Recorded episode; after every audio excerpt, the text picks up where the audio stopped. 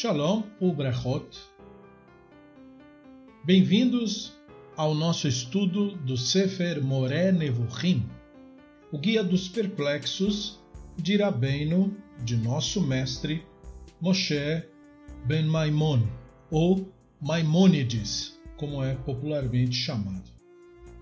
Voltamos, em 2020, à nossa atividade de estudo aprofundado e detalhado do Sefer Moré Nevuchim, em particular, e é claro, de todo o tema relacionado à Bíblia hebraica e tradição judaica clássica de uma maneira mais geral, já que também fazemos estudos da Paraxá semanal, temas talmúdicos e polêmicas que eventualmente surgem no processo de estudarmos esse arcabouço tradicional com este nosso olhar, que é um olhar impopular, olhar racionalista, naturalista, olhar que busca pela sanidade, pela lucidez. E esta postura, você sabe, está cada vez mais difícil de ser vista na sociedade em geral e entre aqueles que estudam esse mesmo tipo de conteúdo em particular. Nesta oportunidade, nós iremos continuar o nosso estudo do capítulo 22 do Guia dos Perplexos. Na nossa última aula, antes de termos feito a revisão geral dos temas do guia, nós estávamos no capítulo 22 e havíamos trabalhado os textos comprobatórios que o Maimônides apresenta para delinear os sentidos que ele nos mostra na construção do léxico da obra, os sentidos do termo que está sendo abordado naquele capítulo em particular. No nosso caso, é o termo ba, vir, que ele dá no léxico cinco sentidos, tais quais esses sentidos são usados nas Escrituras. E quando nós terminamos de avaliar os sentidos, os exemplos e explorar um pouco dos motivos pelos quais o Ramban dá os exemplos que dá, escolhe os termos que escolhe, nós então podemos seguir um pouco mais na temática do capítulo per se, que, neste caso, diz respeito a um conceito importantíssimo para o racionalismo em geral, que é o conceito da irrealidade do mal e das trevas. No universo religioso popular e também na abordagem teológica conhecida e popularizada, se trata uh, desta visão maniqueísta, desta visão que tem características herdadas de religiões até mais antigas que o próprio judaísmo. Posso citar aí como exemplo a religião persa, o zoroastrismo, que vê o universo como dividido em duas forças que estão em perpétuo conflito: as forças do bem ou da luz e as forças do mal ou das trevas. E exatamente também com estas expressões de que a coisa que seria do bem é, é luz, isto é, é claro, é branco, né? e a coisa que seria do mal é escuro, é preto. E estas culturas já traziam esta concepção. E por que que neste momento você deve ter percebido? Porque eu enfatizei a questão das cores porque a escritura não deixa passar a questão das cores também. E ela a contradiz. Mas é claro, só se dá conta disso o leitor que faz como fazemos em nosso grupo, que lê com atenção, que realmente estuda o tema. Porque quando a nossa escritura fala da, da, da temática, embora ela utilize a linguagem que era popular no Oriente Médio, de se associar o divino à luz, o que a Bíblia hebraica e a tradição judaica clássica, especialmente a pré-bíblica, mas também, é, isto é, antes da canonização dos livros, isso quer dizer pré-bíblico, pré-Esdras, não é? E também depois que a cultura rabínica vai se formando, esse mesmo conceito foi mantido, a, le a leitura daquilo que, se que seria luz naquele período, você deve saber, já foi mencionado, é, tem a ver com o elemento fogo. Por, e o fogo, como você sabe, ele tem diversas cores. Ele pode ser apresentado com diversas colorações, variando aí entre o amarelo uh, e o vermelho, passando pelo laranja, às vezes verde, às vezes azul, não é? Uh, dependendo muito do combustível e do comburente. Neste caso das escrituras, toda vez que a Bíblia hebraica fala de luz, ela está falando de fogo. Isso deve ficar muito claro.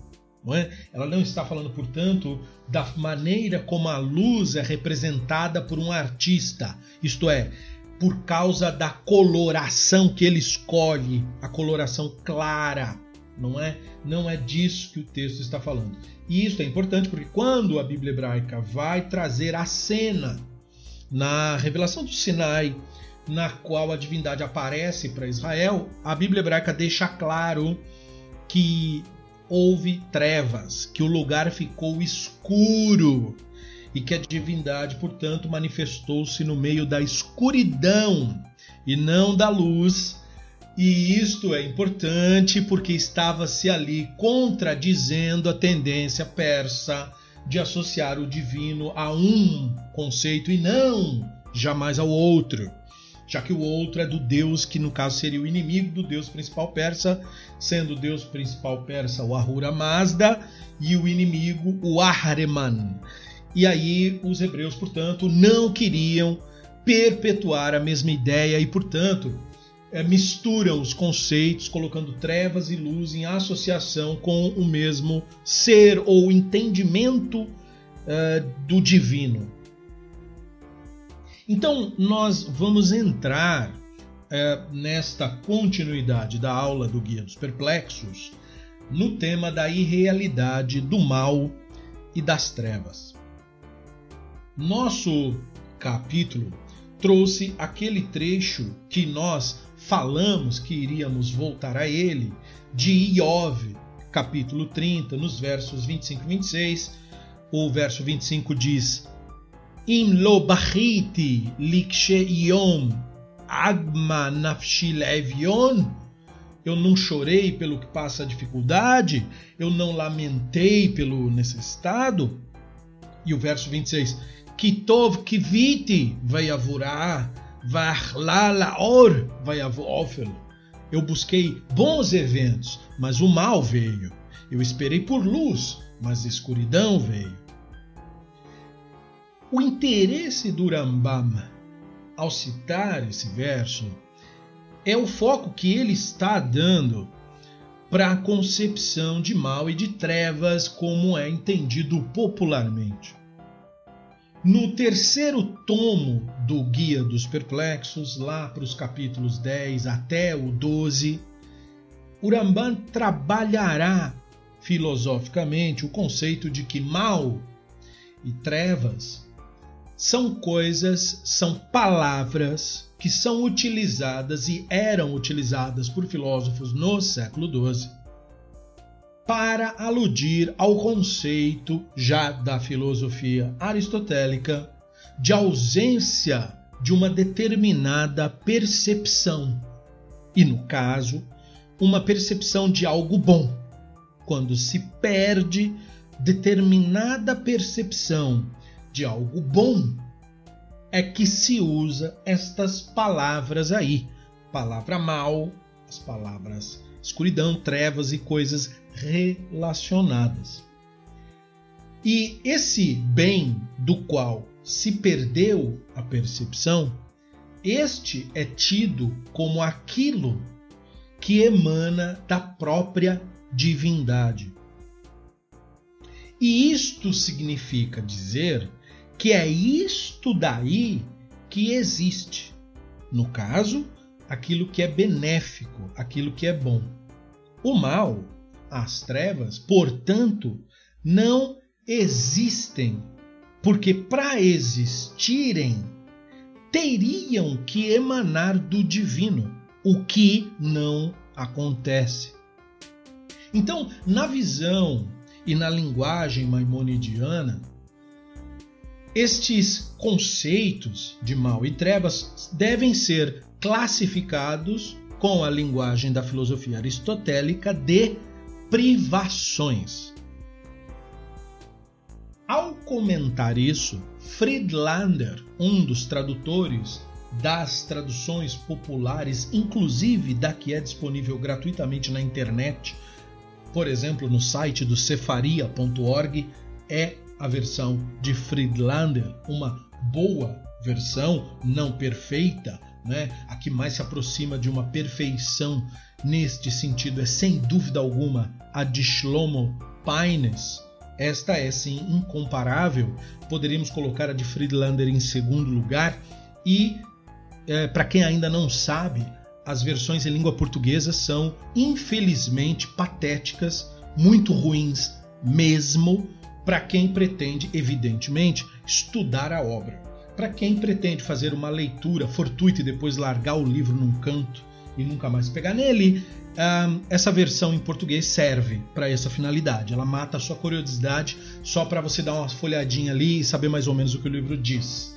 Mas para estudar ela não ajuda, porque ela mais, na verdade, atrapalha devido ao uso do não explicado dos conceitos da cristandade, de filosofias, portanto, que não necessariamente corroboram com o pensamento maimonidiano.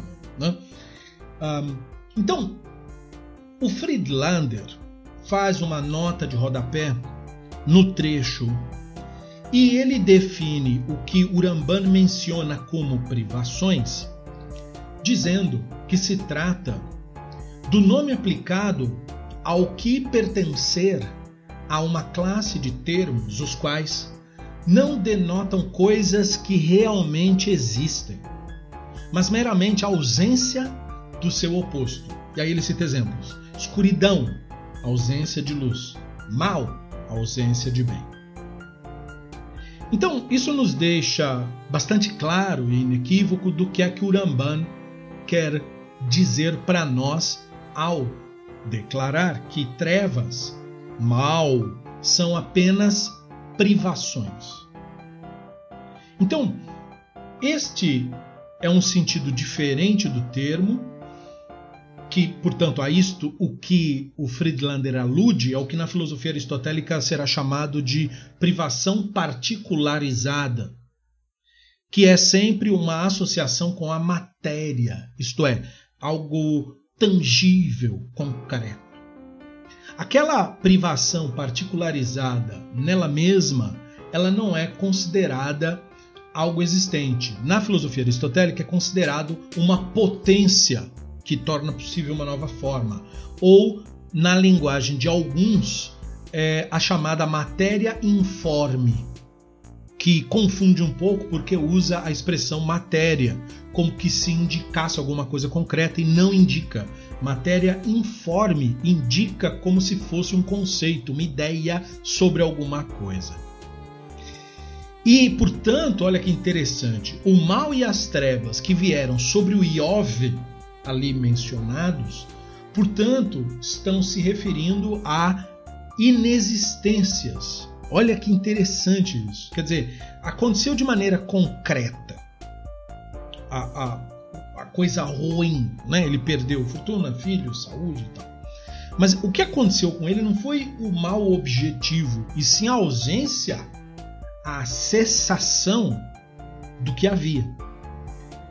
E é nesse ponto que você deve prestar atenção, para entender de maneira plena este capítulo e se preparar já conceitualmente para os que virão.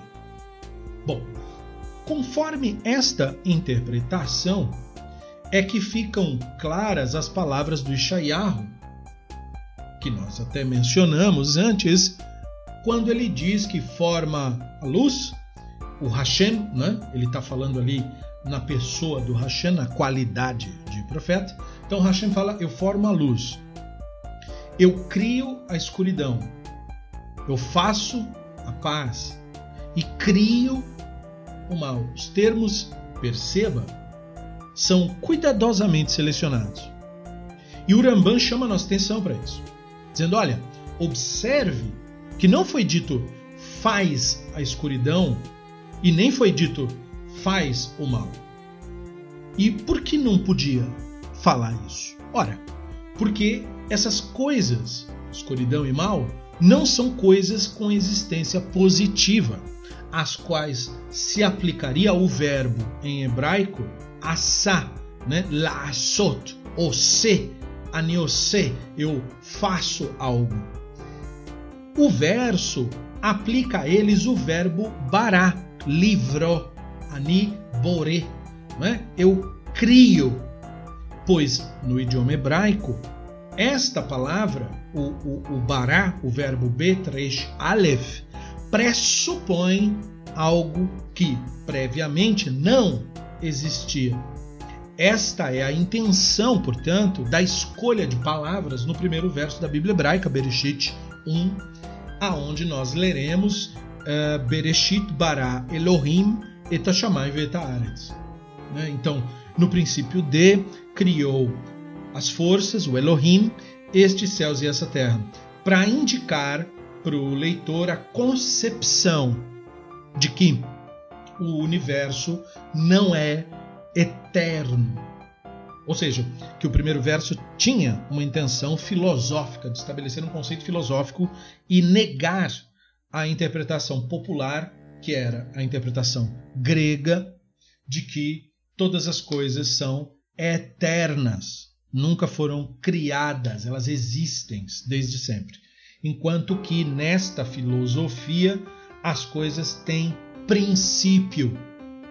E são estas forças que deram o princípio. E é muito curioso isso, porque quando o texto diz que o Elohim fez, nós temos esse, esse defeito uh, que é parcialmente culpa nossa, parcialmente, nunca totalmente, de personificar. Né? Nós temos isso, o texto de certo modo nos induz a isso, é, mas é claro que o texto está usando uma linguagem popular no Oriente Médio, pois o estudo permite perceber que o conceito da Bíblia hebraica e especialmente da tradição eloísta de do que significaria o termo Elohim é um conceito impessoal, ou seja, da natureza, não é? Do, do, do, portanto, de uma visão madura daquilo que seria o divino. Quer dizer, as forças que nós observamos na natureza, estas mesmas forças aí foram as forças que deram origem a tudo. Portanto, que há na realidade observada uma natureza, por assim dizer, uma força, por assim dizer, ou melhor, forças, não é? diversas forças que trabalham em conjunto que nos parecem múltiplas e que na verdade, é, na verdade são um único princípio, que são uma única força que teria sido a responsável pela existência para começo de conversa. Esta, em resumo, é a teoria antiga das tradições dos hebreus antigos a respeito de divindade e a respeito do que seria, portanto, o princípio de todas as coisas. Veja que, então, uh, os termos são cuidadosamente utilizados. Não é, não é uma palavra que poderia substituir e continuar o mesmo sentido. Não continuaria, talvez continuasse na linguística, na narrativa, mas certamente não continuaria no sentido filosófico maimonidiano especificamente. Então, esta observação representa a crítica que Uramban faz à própria teologia de sua época, a teologia que era vigente em sua época e lugar, que é claro, estamos falando da teologia muçulmana do século XII, que Uramban nos informa que eles concebiam que trevas e mal têm ou teriam existência real. E me parece ser este o caso até hoje, já que dentre as tradições muçulmanas você tem uma famosa tradição uh, que é tal, o tal do apedrejamento do diabo, que é um fenômeno, uh, inclusive bastante perigoso, feito por eles no seu local sagrado onde está a tal da pedra de Caaba. E lá eles fazem esse ritual, onde já contaram até com vítimas, né? E esse ritual seria uh, uma encenação que é corroborada por esta convicção de que o diabo, a semelhança, portanto, do cristianismo e do zoroastrismo, uh, seria uma força maléfica, uma força do mal, em detrimento da de Deus, no caso, que aparentemente não faria nada para resolver o problema, deixando, portanto, a resolução desse problema na mão das pessoas, que através de matarem umas às outras, de alguma maneira afetariam um, a tal da criatura maléfica. Então é muito interessante um, você notar que, portanto, o Urambana está criticando aqui a teologia muçulmana diretamente, mas ao mesmo tempo em que ele está um, estabelecendo a visão da tradição judaica clássica dentro da sua leitura racionalista e, portanto, nos trazendo à luz o entendimento de que Ba, mencionado ali, o vem, né, o vir, se refere, portanto, a privações especificamente quando eles são aplicados a eventos futuros, atestando, portanto, que o conceito de um evento futuro é para ser considerado no mesmo sentido do daquilo que é aplicado ao verbo bará, portanto, algo inexistente, né? Já que conversamos já sobre isso em outras oportunidades, vale salientar que o futuro de fato não é algo que exista, o que existe é o presente momento. O passado é uma lembrança, o futuro é uma projeção mental, é imaginário, e o que de fato faz parte da realidade é este exato momento no qual você uh, me dá aí o momento da sua atenção para que possamos refletir a respeito desse estudo. Este momento em que estamos, nesse momento compartilhando, isso é real. E só isso é real. Os 10 segundos antes desse nosso papo, o começo desse estudo já não é mais real. O que você estava fazendo antes não é mais real. O momento que você parou para prestar atenção na realidade, você voltou para ela. E esse conceito é da maior importância, como nós veremos ainda mais nos próximos estudos, pois estamos, como já mencionamos outrora, falando da providência em última análise. Nós estamos estudando o conceito, o entendimento dentro do racionalismo maimonidiano de participação da divindade na realidade, de manifesto da divindade na realidade, já que é este o entendimento maimonidiano a respeito da participação do divino na no dia a dia. Muito em contrário, portanto, à teoria de que o, a experiência com o divino seria uma espécie de êxtase ou uma espécie de momento de perca de lucidez. Muito em contrário a isso, o momento é de plena lucidez. Mas nós trabalharemos isso uh, no decorrer de muitos outros estudos. Entendido esse tema, o da não existência do mal e das trevas, nós temos que entrar dentro do que foi mencionado do conceito da descida da palavra do Elohim, que é um conceito recorrente nas escrituras em geral, na Torá em particular. E aí nós temos uh, o tema central do nosso capítulo refletido nisso. Então nós temos aquele trecho que diz: Foi empregado até mesmo para designar a causa da privação de algo, como naquele trecho de Iov 30, 26, eis que veio o mal, né? ele usa Ba para isso. E também em Iov 30, 26, eis que veio a escuridão, de novo usando Ba para isso. Aí nós vamos lembrar do léxico maimonidiano para entender. De acordo com este último significado aplicado ao que é absolutamente incorpóreo, mal e escuridão, este termo também foi usado metaforicamente em relação ao Criador, bendito seja, tanto para designar a aparição de sua palavra, como da sua Shekhinah, da sua presença percebida. De acordo com esta metáfora, foi dito, lá em Shemot 19,9: Eis que eu venho a ti, Ba, novamente, numa nuvem espessa. E Hezkel 44, 22 também, porque o Hashem, Elohim de Israel, entrou, Ba, entrou por ela. Tudo que se assemelhar a isto é a manifestação da Shekhinah, como em Zecharia 14,5. Então virá o Hashem, Ba, o Hashem, meu Elohim, e com ele todos os Kidoshim, indicando a chegada de sua palavra, ou seja, a confirmação das promessas feitas por meio de seus profetas. Pois todos os Kedushim, a expressão todos os Kedushim, que se deve traduzir todos os separados, todos os distintos, é uma referência a Israel, diz Maimônides, resultando que a palavra de Elohim virá através de todos os distintos de seu povo. Ou seja, não virá através de seu povo, mas dos distintos em meio ao seu povo são os lúcidos, que são, portanto, os profetas.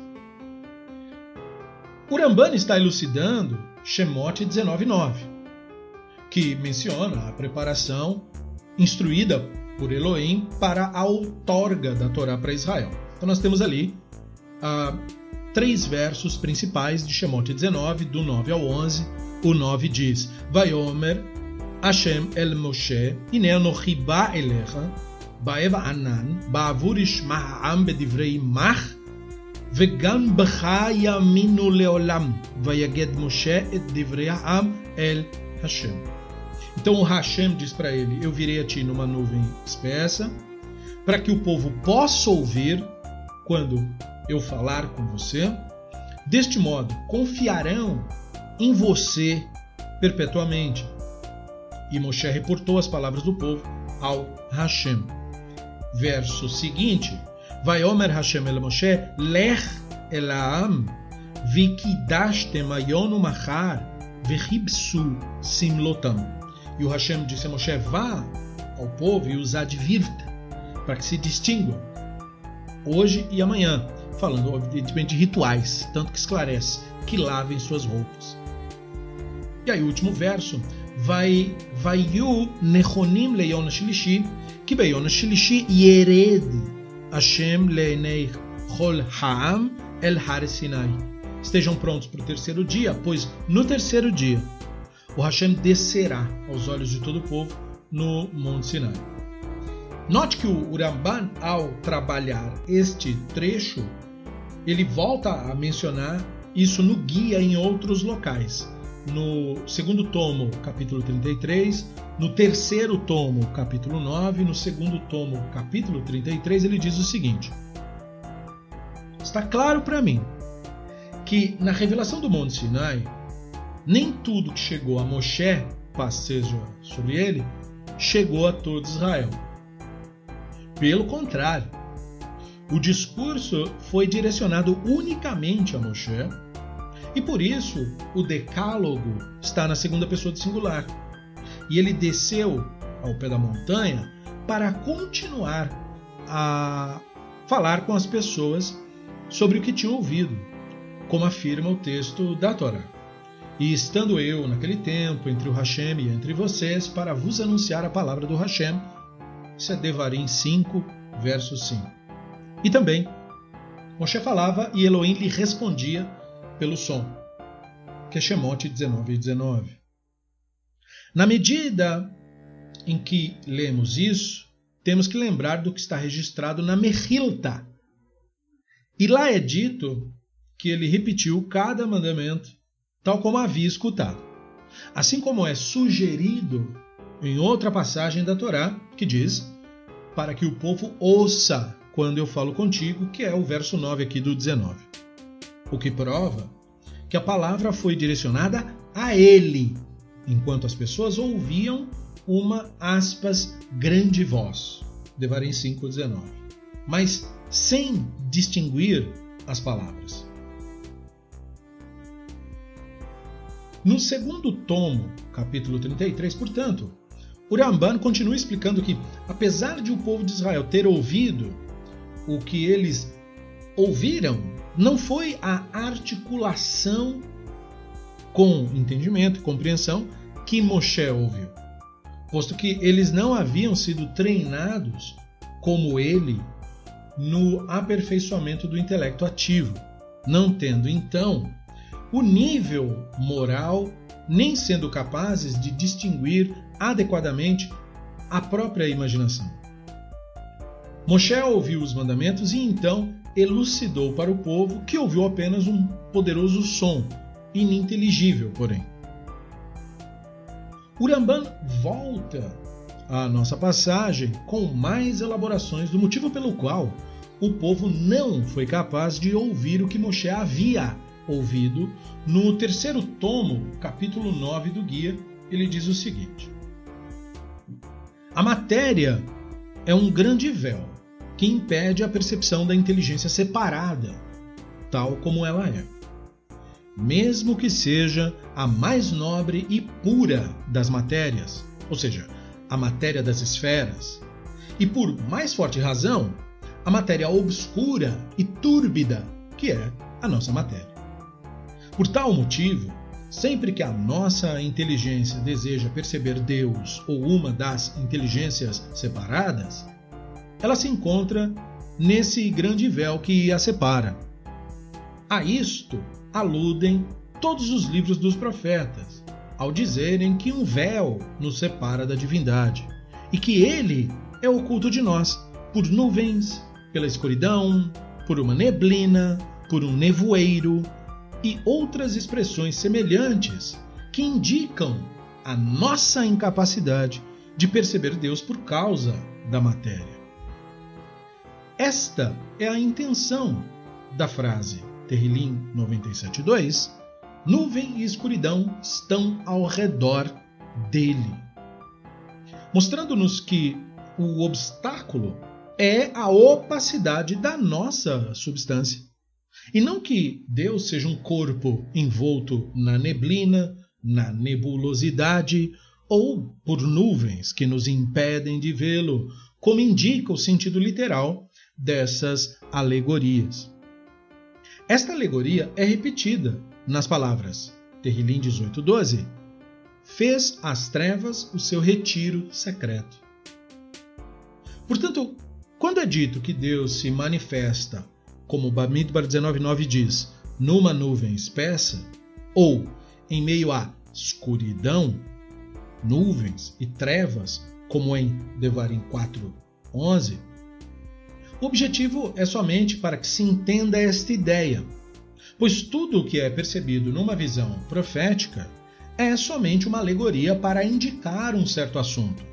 E a grande revelação do Monte Sinai mesmo sendo maior do que qualquer visão profética e esteja além de qualquer comparação, não era sem significado.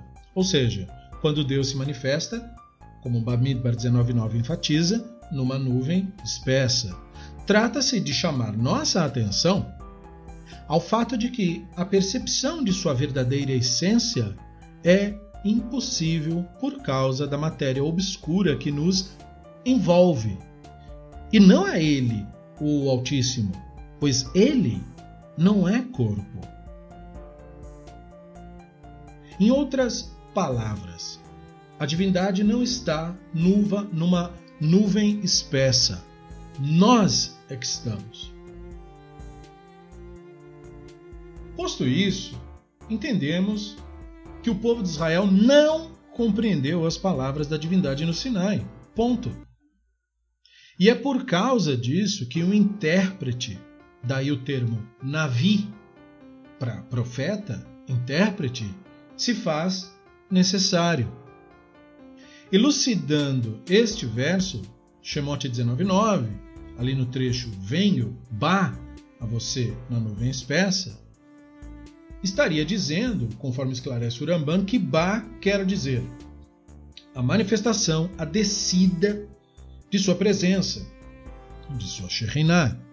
E na frase, em todas as passagens similares, a vinda de Shekhinah e a intenção, o Ramban, portanto, está dando a chave interpretativa do trecho, dizendo para nós que não é que Deus vem, mas a Shekhinah, a percepção que nós temos disso é que vem mediando, portanto, a relação do humano com o divino. O ser humano, então, envolto em sua nuvem de corporalidade e composição, não poderia jamais acessar diretamente para ouvir ou ver a divindade, mas através da mediação da Shekhinah, e a Shekhinah é o intelecto ativo, a Neshama, portanto, daí ele pode. Daí a função dos Nevi'im, os intérpretes, para nos exemplificar um ser humano com o intelecto ativo. Em seguida, o Ramban faz o seguinte: ele, ele cria uma associação, e é claro que a associação que o Ramban faz não considera as traduções ruins que existem da obra, mas ele faz a associação com os termos em hebraico, evidente que ele escreveu no árabe, mas ele faz evidentemente considerando os termos em hebraico. Este termo em particular do nosso capítulo ba foi, portanto, aplicado figurativamente a coisas incorpóreas, que é a quarta definição, privações. E ele foi figurativamente estendido àquelas coisas incorpóreas mas que não são privações, da definição 5, ou seja, a divindade, a descida da palavra ou a descida da Shekhinah. Então, o tradutor que chegou mais perto de conseguir comunicar via tradução isso teria sido Ibn Tibon. Na última cláusula, ele traduziu como Lechalol Amra ou Lechalol Shekhinta porque nisso se vê que se considera ali equivalentes os conceitos de Shekhinah com a concepção que havíamos mencionado da palavra do Hashem, ou seja, o conceito genérico de Torá enquanto instrução. E foi isto que motivou aquilo que falamos da associação que foi feita destas concepções com a ideia grega de logos. Mas há de se notar a diferença. Aqui, o logos não é uma personificação, não representa uma pessoa, nem mesmo uma pessoa divina, e nem mesmo a divindade. Ele representa, como falamos, a Shekhinah, e a Shekhinah não é a divindade, é um manifesto da divindade, é aquilo que nos permite perceber a divindade. E o que nos permite perceber a divindade é evidentemente o intelecto ativo e, portanto, a Neshama. E nós podemos notar ainda outra extensão dessa associação da concepção de Shekhinah com a do Logos, quando o Ramban comenta Zecharia, o trecho de Zecharia, aonde o Shlomo Pines escreve que o termo Ba significaria, mais, dando mais uma interpretação, a descida do decreto divino ou a realização concreta de qualquer tipo de promessa feita através dos profetas, que traz, neste caso, realidade para aquilo que era antes apenas conceitual. E a tradução do Kafir nessa questão considera a última frase da versão judeu-árabe Otvaat meodia altei ve'ad ba'alei al neviya hilul amra. Ele considera este trecho, posto que a primeira passagem relacionou a Shekhinah com o conceito que é análogo ao do Logos, tirando a parte da personificação, e esta linguagem seguiria para considerar Shekhinah e o Logos como uma representação daquela ideia de cumprimento de uma profecia, ou seja, de concretização de uma determinada ideia. Deste modo, então, é que o conceito de Shekhinah, de presença divina, e portanto de intelecto ativo, e portanto de Neshama, é que poderia ser associado à ideia grega de Logos, e aí isso ocorreria por meio do Navi, do intérprete, portanto do ser humano com o intelecto ativo, que por meio disto realiza a vontade divina no mundo, por assim dizer, ou ainda podemos dizer que por meio da sua instrução é que ele afeta a execução da vontade divina retributiva ou providencial, que é o que permite, portanto, a percepção do divino.